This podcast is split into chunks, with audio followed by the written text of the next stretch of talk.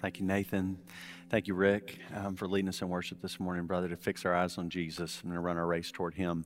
This morning, I want to invite you to open your Bible. Um, there should be one in the seat back in front of you, or if you don't have one this morning, um, but to turn to Second Corinthians chapter 8. 2 Corinthians chapter 8. And what we're doing right now is we're walking through chapters 8 and 9 of Second Corinthians, looking at this idea of generosity. And as I shared last week, uh, this is not a sermon series aimed at trying to get you to give more. Um, this is about a sermon series about us as a church collectively being a generous church.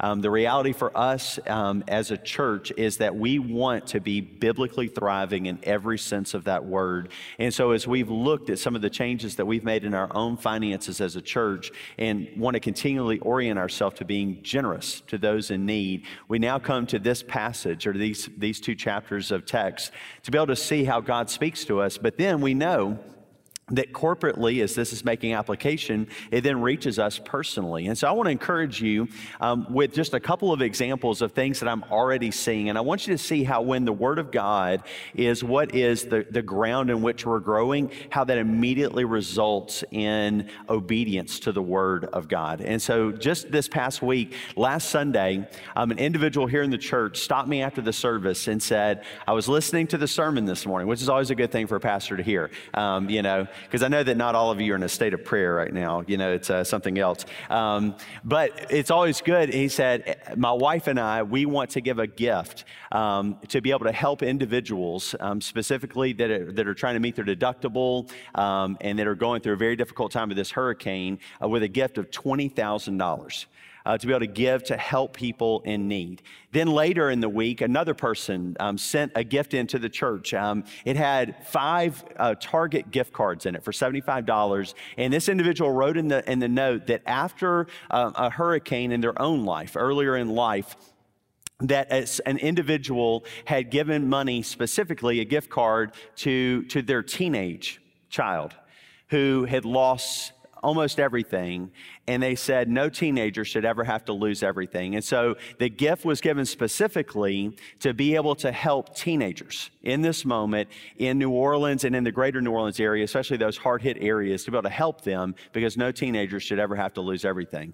And so I just love the beauty. I want you to see the diversity there, but just how it was just springing up out of the ground this week as individuals being led by the Spirit of God were responding to the needs that we're encountering right now in our own area in order to supply that, that the Lord has given to them so that they can be a blessing in this moment to those that are in need. And that's exactly what we see called for in the passage that we consider today. And so I invite you to stand for the reading of God's word from Second Corinthians chapter 8. And I'm going to begin in verse 7 and read down through verse 15 this morning. So hear the word of the Lord. Now, as you excel in everything, in faith, speech, knowledge, and in all diligence, and in your love for us, excel also in this act of grace. I'm not saying this as a command. Rather, by means of the diligence of others, I am testing the genuineness of your love. For you know the grace of our Lord Jesus Christ. Though he was rich, for your sake he became poor, so that by his poverty you might become rich. And in this matter, I am giving advice because it is profitable for you, who began last year not only to do something, but also to want to do it. Now also finish the task, so that just as there was an eager desire, there may also be a completion according to what you have. For if the eagerness is there, the gift is acceptable according to what a person has, not according to what he does not have. It is not that there should be relief for others and hardship for you but it is a question of equality. At the present time, your surplus is available for their need, so that their abundance may in turn meet your need, in order that there may be equality. As it's written, the person who had much did not have too much, and the person who had little did not have too little. Father, I pray this morning that with our eyes fixed on verse 9, on this reality that of the grace of our Lord Jesus Christ, that though he was rich, for our sake, he became poor, so that by his poverty, we might become rich, would inform our understanding of what generosity is more than anything else that we'll consider. It's in Jesus' name that we pray. Amen. You can be seated. I've entitled this sermon series, Generosity Is, um, and I'm, I'm, trying to complete this sentence um, each week with just some ideas that we can walk away with. Um, and so we, we looked last week at generosity as a spiritual condition, not a financial position. That generosity is really something that the Spirit of God produces in a person who has given their life to Him, so that according to their means, they continue to honor the Lord through giving and blessing and caring for others, and that that is not dependent on your financial status, so that it can be said of all people who belong to Christ that we to collectively are called to be a generous people. This morning we look at this generosity is a lifestyle produced by the gospel. Generosity is a lifestyle produced by the gospel. Now, when we talk about lifestyles, we often speak in kind of encompassing terms. You know, when I talk about a person who maybe is living in a certain place, has a certain job, drives a certain car, has their kids in a certain set of schools, you know, does certain travel and leisure and hobbies and things like that, I'm speaking kind of in this totality of their lifestyle. I'm talking about what makes up their, the fullness of their life. And so when we look at what Paul is saying here is that generosity is to be part of a, of a lifestyle. It's to characterize all of the facets of our life. And that that lifestyle of generosity is produced by the gospel. And so I want us to, first of all, just see the gospel in this passage. It's down in verse 9, and I just want us to just really see it and take it in and allow it to then feed our understanding of the rest of what Paul says right here. So it's right in the middle, kind of the heart of the text, verse 9, for you know. And he's not just saying an intellectual assent, like, well, you know, you understand this, like you understand some other, you know, theories or ideas. He is, he is expressing what is made clear in the rest of the letter that these people know Christ. They know the mystery of God revealed in Christ. These are people who have been filled with the Spirit, and that Spirit is manifesting His presence. These are people, based on all that He's written in 1 Corinthians and 2 Corinthians, they know Christ intimately. They have a relationship with the living Christ. And so He says to them, For you know intimately the grace of our Lord Jesus Christ. And He sums it up in this way Though He was rich, for your sake, your being plural there, you as the people of God, for your sake, he became poor, so that by his poverty, you collectively, not individually, but collectively as the people of God, might become rich.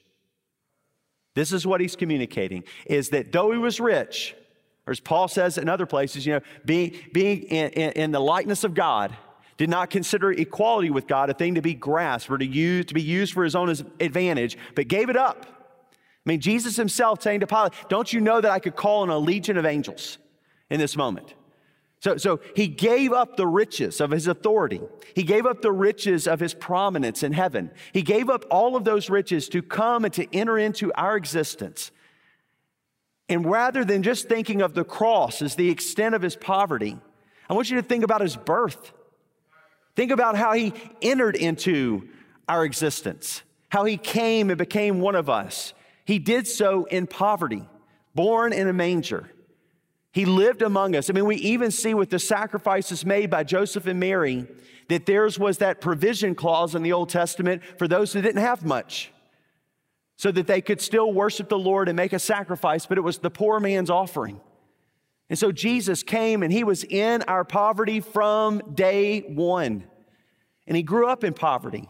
And from what we can kind of deduce from the New Testament is that sometime in Jesus' life, Joseph died.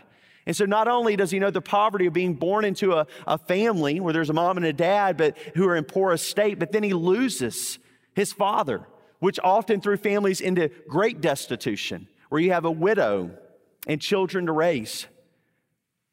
And so poverty was what he knew. And then you look at his earthly ministry where things get more explicit, and he says, The Son of Man has nowhere to lay his head. And this was a man who walked in places, who went to the difficult spaces of his region, of his world, in order to go and to be with the people and not just to look at them, not to do the, the tour bus pass of like, wow, look at that poverty. I'm sure I'm glad about what all I have. It wasn't that pass through humanity that Jesus took just to see, wow, man, I'm so glad about all that I have in heaven. And to come down and look, no, he got off the bus. And then he lived among us. He took up his residence with us. He entered the fullness of our poverty and lived among us and brought about the riches of heaven, touching and healing and setting free giving sight to the blind, the ability to walk to those that were lame. He brought life where there was death. Jesus came and entered into the full extent of our poverty, becoming poor himself. Why? Just to be a moral example? No, so that through him, through his death, you see, he entered all the way in to our poverty by even passing through death itself. To enter into that poor estate of death in order to give us the riches of life and life eternal. This is what Jesus has done. There's so much of the New Testament understanding that just all comes in and finds kind of this fulfillment right here in these words, though he was rich. Speaking of his pre existent state, with God. Though he was rich, for your sake, he did this for you. He became poor. And that poverty was experienced in every facet of poverty, except this he was not in our poorest state of sin. The Bible is explicit that he was without sin. And so, what that means is he deserved nothing of our poverty. Our poverty, our poor estate, is part of the consequence of sin but not Jesus. And yet, for your sake, he became poor so that by his poverty you might become rich. So that's the basis, that's the gospel. This is one of those, those passages where Paul sums it up in this really concise statement that we ought to latch onto to understand the gospel. And to understand, then Paul begins to make application, but do not miss it. If you're here today and you think that God wants your money, you've missed it. God doesn't need your money. He doesn't need my money. He knows no need. And so the passage, and Paul is not in some kind of backwards way trying to manipulate the Corinthian church to give to his pet mission to help the church in Jerusalem. He's very explicit. This is for your benefit, this is for your growth. My encouragement in this matter is going to help you in your relationship with God. So hear it, understand it. He's not trying to get into your pocketbooks. So if you you find yourself a little uneasy and oh man, I feel like this is going to turn and, and it's going to be about me giving more or something like that, don't allow that that desire to hang on to things. That desire to protect against the abuses that oftentimes take place in the church. You see, the church and church leadership, pastors need to own our responsibility for the way things are. And so I apologize that even within our own denomination at times, there's seemingly a bent toward wasting money, toward, toward doing things sometimes with money that you, you look and you say, really? Like that, that's how we're going to spend the money? But as I've noted in the days over these last few weekends, I see some yellow shirts in the room today that are here with us, that are helping us from another state. And those are some of the good things. I want you to see some of the good things that are going on that as we give as a church, and as we participate as a convention in responding to disasters and doing college ministry and doing international missions and responding to things um, in our country, church planting, all these things, that there's much more that is good than is dysfunctional and disappointing. And so I want us to see those things. And, and Paul here is communicating to them so clearly that this is for their benefit. And so, as he's making application with the heart of the gospel being on display, there's three things that I feel like he, he puts forward here in this passage that informs how we are to apply this gospel of the riches of Christ being emptied for our sake that through his poverty we might become rich. And first of all, it's this Paul was convinced that the gospel would transform every aspect of our lives. Paul was convinced that the gospel would transform every aspect of our lives. That was, that was his conviction. You see, the way he says it is, is beginning of verse 7. Now, as you excel, that word excel could be also translated overflow, like your life is just bubbling over, bubbling over with everything in speech, I mean, in faith, speech, knowledge, and all diligence, and in your love for us. Well, let's walk through these for a moment and consider the expanse of what he's saying. Because sometimes what we're tempted to think is that we're to excel in these matters here for about three hours on a Sunday morning from about 9:30 to noon, that we are to excel in faith, that our speech here should be cleaner than it is out there. That, that our knowledge here should be of winning Bible trivia, that, that all diligence means that you just really strive to be here most Sundays, and that our love should be a love that says, Let me know if you need anything, all the while hoping that we never get that call. Is that what Paul's communicating? Is he just wanting them to put on their Sunday best? For, for Sunday mornings to be just a time of going through the motions of love? To, to, to go through the motions of speech. No, instead, what we see informed from 1 Corinthians and 2 Corinthians is that as he speaks about them excelling, overflowing in faith, he's talking about wonder working faith. He's not just talking about the faith in which they placed in Jesus at the beginning, where they believed that Jesus died on the cross for their sins and that he was resurrected. Certainly, that is the beginning of faith. But as he speaks in 1 Corinthians 13 about faith, he talks about moving mountains faith. He says, if you have faith that can move mountains, but have not love, you're nothing. But he acknowledges in the spiritual gift category of what people are gifted with for the building up of the body is that of faith that there are going to be at work within the body those who are exercising great faith in the Lord to do great things. Speech, speaking in the tongues of angels. Paul says it again in 1 Corinthians 13. If you speak in the tongues of humans or of angels, speaking most likely of what they called speaking in tongues, or what we call speaking in tongues to where there was this, this prophetic utterance or this language that maybe you didn't learn in school, but all of a sudden you're speaking it of humans or angelic. It's an unintelligible language.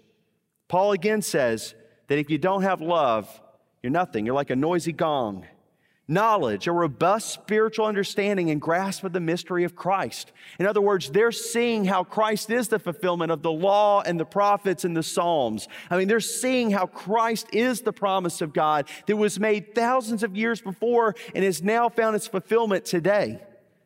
All diligence, they are eager. They are eager to meet the needs of others. And they're not dragging their feet. They're not saying, man, I'd rather not know the news because ignorance is bliss. They're eager, they want to help. There's an eagerness in them, and then love. Paul says these three remain faith, hope, and love, but the greatest of these is love. Jesus said, By this, all men will know that you're my disciples, that you love one another. John 13, 35.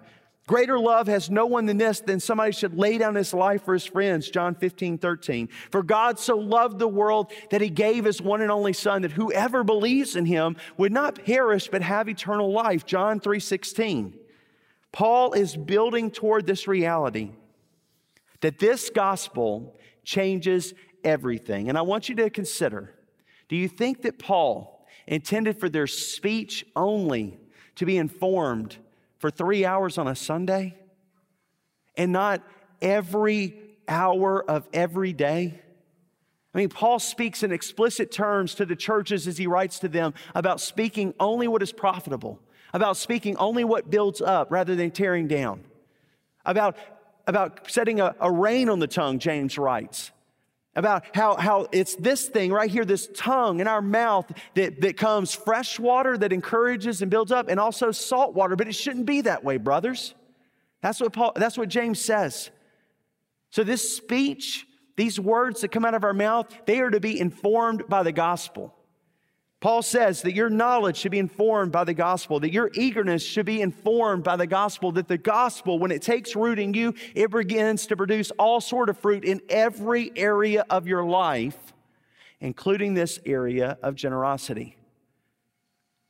And Paul knows that just as it's beneficial for your language and mine to be informed and to be changed by the power of the gospel, so that what we speak is not just simply not saying bad words now, that's not what Paul's up to. He's not just wanting them to kind of weed out profanity. He's wanting them to speak what encourages. He's wanting them to speak what is true. He's wanting them to speak of the, the wonders of Christ. And so, in the same way, it's not simply in this area of generosity that Paul is not just wanting them to, to, to stop spending their money on really bad things. He's wanting their life to overflow in generosity. And there is something in us all that when we see that fruit of the Spirit, we know that it is good. You see, it is when I see men and women, boys and girls, like the granddaughter of one of our members just this past week, who has been working diligently as a young teenager in order to, to put aside money to, to do specific educational goals that she has and all of that, made an arrangement with her employer to give a portion of what she was making to some charitable cause. And so, you know what she did with that money, with that $100 of what she had made? She gave it to help those impacted by Hurricane Ida. And so her grandmother helped her to be able to, to unite that, that desire, that eagerness to give with helping those in need. And I look, back, I look forward to reporting back to her the specific case that she was able to help with, that specific need that, that her obedience, her desire, her eagerness to, to meet the need of someone else met in that moment. And that is going to have a profound impact on her as a 13 year old as she goes forward in her walk with the Lord.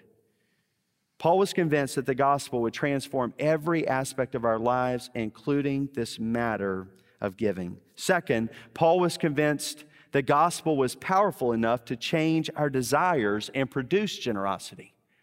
Paul was convinced that the gospel was powerful enough to change our desires and produce generosity. I mean, look what he says in verse 8. He says, I'm not saying this as a command. I mean, Paul could have said, I command you. He could have written this in an, in, as an imperative that they are to give. And it, then they would have given. He says, Rather, by means of the diligence of others, I am testing the genuineness of your love. Then in verse 10, and in this matter, I'm giving advice. Again, not a command, I'm giving advice. I'm guiding you in this way because it is profitable for you who began last year not only to do something, but to want to do it. He's acknowledging there is something at work in you right now. That, that, that spirit who is at work within you, creating the desire, is not to be quenched you know, mean, it's one thing, you know, like to have the desire, right? But then, you know, like uh, most of us in this room have the desire to eat healthy, right? Um, uh, most of us in this room have the desire to, to be strong and, and to be healthy, right? Okay, maybe not. Um, so let's just say it were the case that most of us in this room had the desire to eat healthy and to be healthy and all of these things. It's another thing then, and I've been honest with you about my weakness with Bluebell, okay? We're just, you know, we're being real in this room. It's another thing to then be offered dessert. To want to eat healthy, be healthy, and then in that moment of, here's a dessert, to say, well, I ate a salad earlier today, so this basically just offsets. I mean, that's how this works, right? And so then to, to give in and to not do it. You see, desire left alone never results in a trim waistline. D- desire left alone never results in a completed 5K or 10K or half marathon or marathon. No, it is the action of putting on the shoes and hitting the pavement that results in crossing the finish line. And in our lives, and in this call of this passage, Paul is saying, you know what, guys, I believe in the power of the gospel. I don't have to tell you to do this. I believe that God will bring about this in your lives. There is the expectation. I mean, Paul's not just saying, well, you know, like, really, I don't, I don't really intend for you to give. No, he's looking forward to the generosity that's going to overflow from the church in Corinth. He, he is so confident that they are going to give because of the spirit at work within them, that he says, I'm not even going to command this. There's no need. Because there is one who is in charge, and he is the one that will bring about this in you. I don't have to do it, he will. And indeed, he does. And we see Paul commend it. We see Paul commending the church of Macedonia, who, in the same way, probably under the same spirit of encouragement, has given to meet urgent needs. Paul says, I'm not saying this as a command, though he could have. He says, I'm giving advice. Why? Because it's profitable for you. But he says, But I also want you to do it. There is the desire from the Lord that we will do this thing of generosity but it's also important for us to notice the way in which God's word accomplishes it, because today there is a more heavy handed approach. There is a more insidious approach for many in religious circles to get people to give. But this is why, church, we must be scripture fed.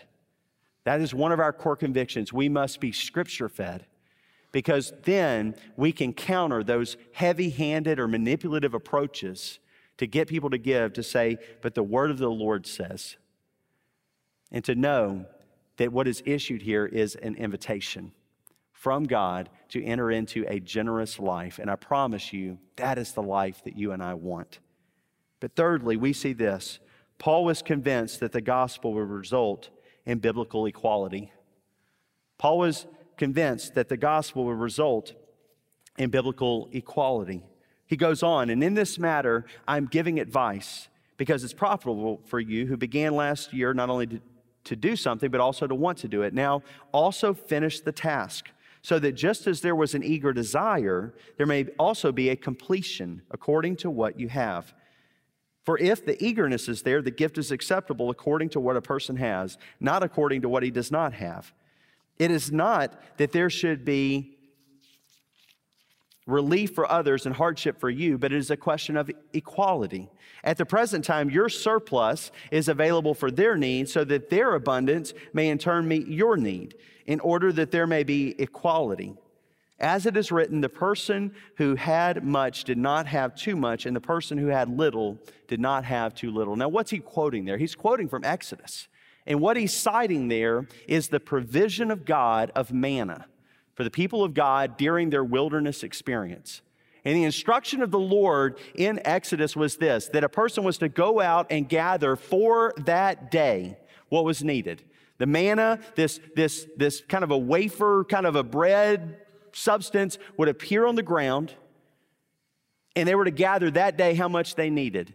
And it was said of those people that the person who gathered much did not have too much, and the person who gathered little did not have too little. That's the quotation that he's using. Because if they did, if a person in the wilderness gathered too much, they, they maybe thought, you know, what if it doesn't come tomorrow?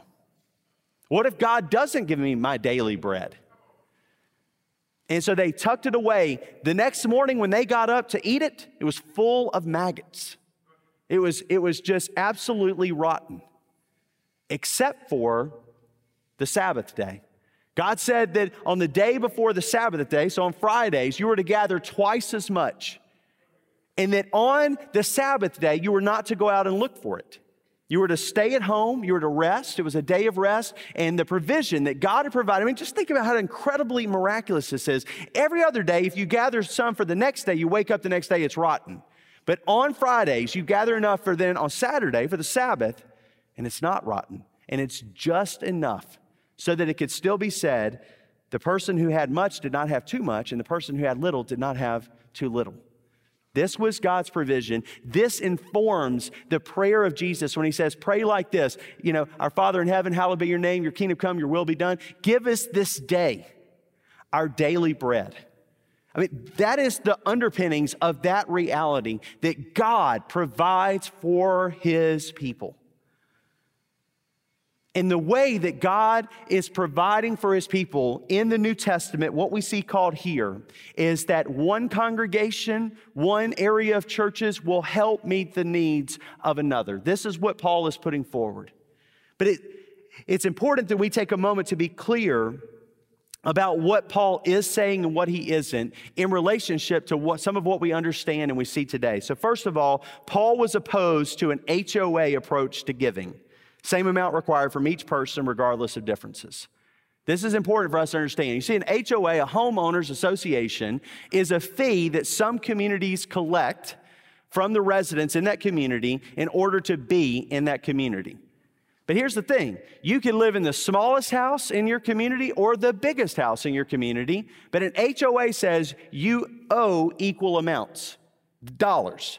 So if the HOA is $1,000 a year, the person in the smallest house pays $1,000 and a person in the biggest house pays $1,000. And, and they say that there is equity in that source. Is that what the Apostle Paul is saying here? That there's a flat dollar amount that he expects every person to give, regardless of the individual? No. In fact, he says quite the opposite.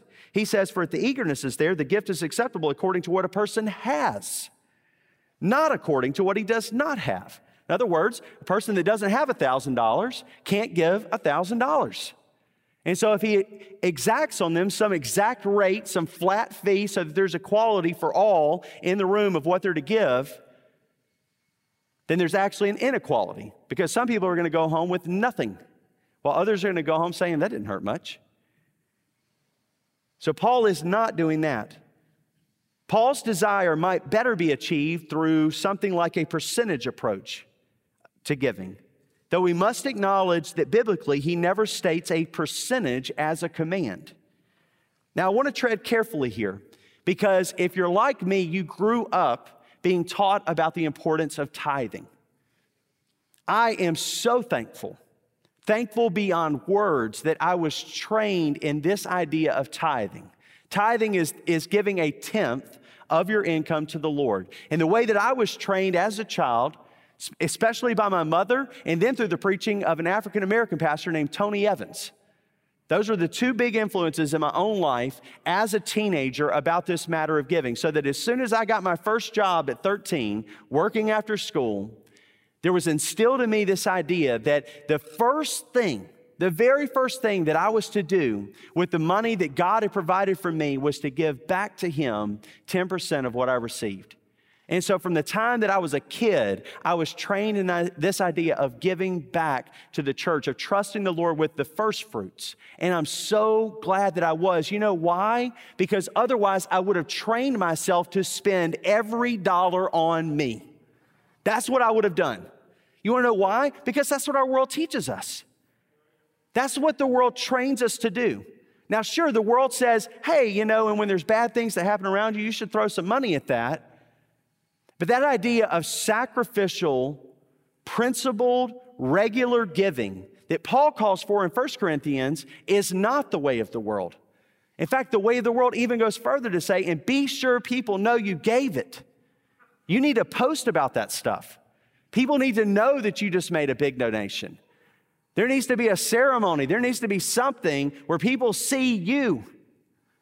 Where Jesus says, Don't let your right hand know what your left hand is doing in your giving. And so you've got all of these things coming to bear on this passage right here. And we must acknowledge that in a place where we would expect a strict teaching on tithing, more than any other passage in the New Testament, this would be it. Where if Paul were ever going to say that this is the rule, this is the command, that this would be it, this would be the place but he doesn't do it.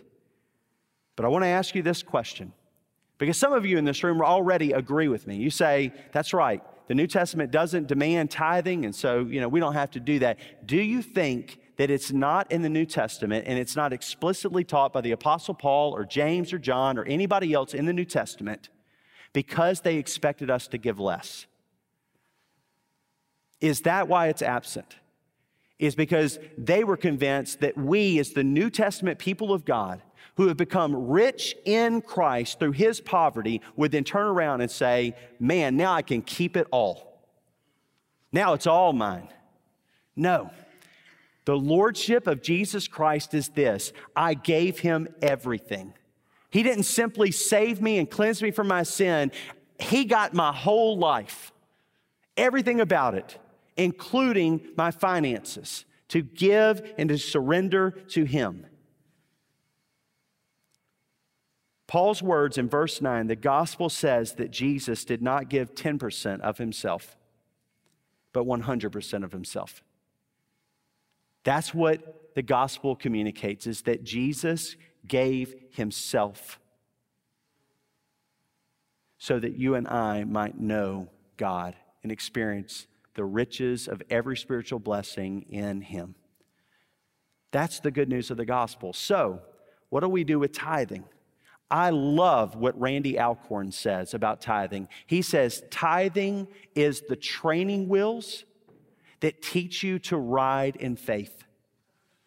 Teenagers, a lot of you guys sitting over here, I encourage you, if you are not right now in the jobs and the income that you have right now, training yourself in this matter of living on less than you receive, then to start today with beginning with a principled approach like tithing to teach you to learn to live on less than what you're making right now, to give generously to the church in order to meet the needs of the people of God. Begin now. Don't wait. If I had waited, there is never a good time. There's never a good time to begin training yourself to give away your income. There's always a reason to hold on to it. And yet, there have been great joys that I have witnessed because of a lifestyle that was characterized by parting with my income. So that even to this day, I continue this practice of giving at least a tenth of my income to my local church, not simply to just any charity and this and that, but to the people of God to help resource the work of making disciples of all nations and to meet the needs of my brothers and sisters in Christ. So I encourage you, students, start today, be the example, even in our own church. These matters of training wheels, think about it. How silly would it be if you went to City Park today and you saw an adult on, on a bike that had a real aggressive lean to it and he's going with training wheels? And I mean, he's flying through City Park and it's, I mean, he's just still on those training wheels, but he's got this $2,000 titanium bike and he's, I mean, everything he's in there, but still got training wheels on. No, you, you take the training wheels off and then you soar in generosity. You see, Randy Alcorn is an example for us as a Christian writer, but also as a teacher of God's word because he has trained himself to the point now that he only lives on half of his income and gives away the other half. He kept elevating what he wanted to give away in order to glorify God and be generous to the people of God. And so, a principle, in a principle way, he pushed himself every year to get to giving away more and more and more. So, does that mean that by his generosity he will be saved? No. He is convinced that he, who was rich, gave everything for him. So, how could he not? How could he not give everything for the sake of the one who entered into poverty for him? That's the basis of giving. That's why Paul doesn't have to command a strict tithe out of the church. He knows that you have been purchased with the blood of Christ. You are not your own, you belong to him. And so, therefore, the Spirit within you is going to produce a generosity that is no longer just law bound but is now free in the Spirit. But far be it from us that our giving, our generosity should drop below that which was the Old Testament standard. Indeed, it should be more and more and more. But then, second, it's important to note here that Paul is not advocating for socialism, but is advocating for Christianity. You see, this is one of the great problems plaguing the church right now that we who have political agendas, whether you're a Republican or a Democrat or anything outside of those spectrums, of saying, here's my political position, now let me find a passage or a verse that supports it. That is what has us in the state that we are in in this moment as a church people with political agendas who have a political conviction, a political party, a political ideology, some other thing, to then say, there's got to be a verse in here somewhere that I can use to support that. You want to know who else did that? Early Americans in the support of slavery. They knew what they wanted slavery. They, they knew how they wanted the system to work. And so then they went to the Bible and said, there's got to be some verses we can use to support this. Here it is. And then they supported it. They didn't arrive at the institution of slavery by being good students of the Bible. Instead, they had an agenda, they had a plan, and they found Bible verses to support it. Please be on your guard against that sort of Christianity, against that sort of a false gospel that, that forms an ideology and then finds Bible verses here and there out of their context to support that agenda. Because right now, with a strong push by many for what would be called socialism in our country, where you take money from the wealthy and you give it to the poor. They say, look, that's exactly what Paul's calling for of taking money from the wealthy and giving it to the poor. Socialism would be a command from the government to take money and give it to the poor. In other words, you don't have the option, but look at the words of Paul. I, I am not saying this as a command. Rather, by means of the diligence of others, I'm saying this to test the genuineness of your love. Paul is saying to us in this room, God is speaking to us today about the genuineness of our love. But the true test of the genuineness of our love is not simply the love that maybe another person has so that we hold the standard that way. No, Paul does something very clear in this passage, and it's this he establishes the standard of love with Christ in the gospel. That's what he does. He says, This is the standard of love. This is the standard of generosity. It's that Jesus Christ, who though he was rich, for your sake became poor, so that through his poverty you might become rich. That's the standard, that's the bar, that's to whom we look. We don't compare ourselves to one another. We don't even compare ourselves to another church and what another church is doing. We look to Christ. Have you looked to Christ?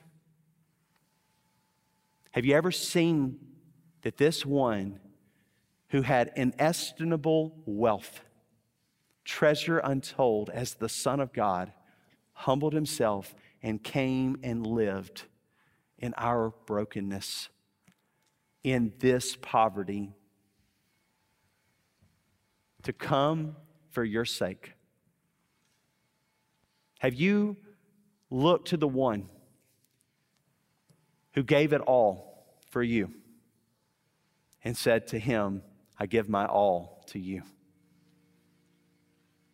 Maybe you have, but over time you've taken bits and pieces back you see, generosity is to be part of our lifestyle, so is our marriage, so is our parenting, so is our work, so are our hobbies. Everything about our life is to be characterized by this gospel of Christ.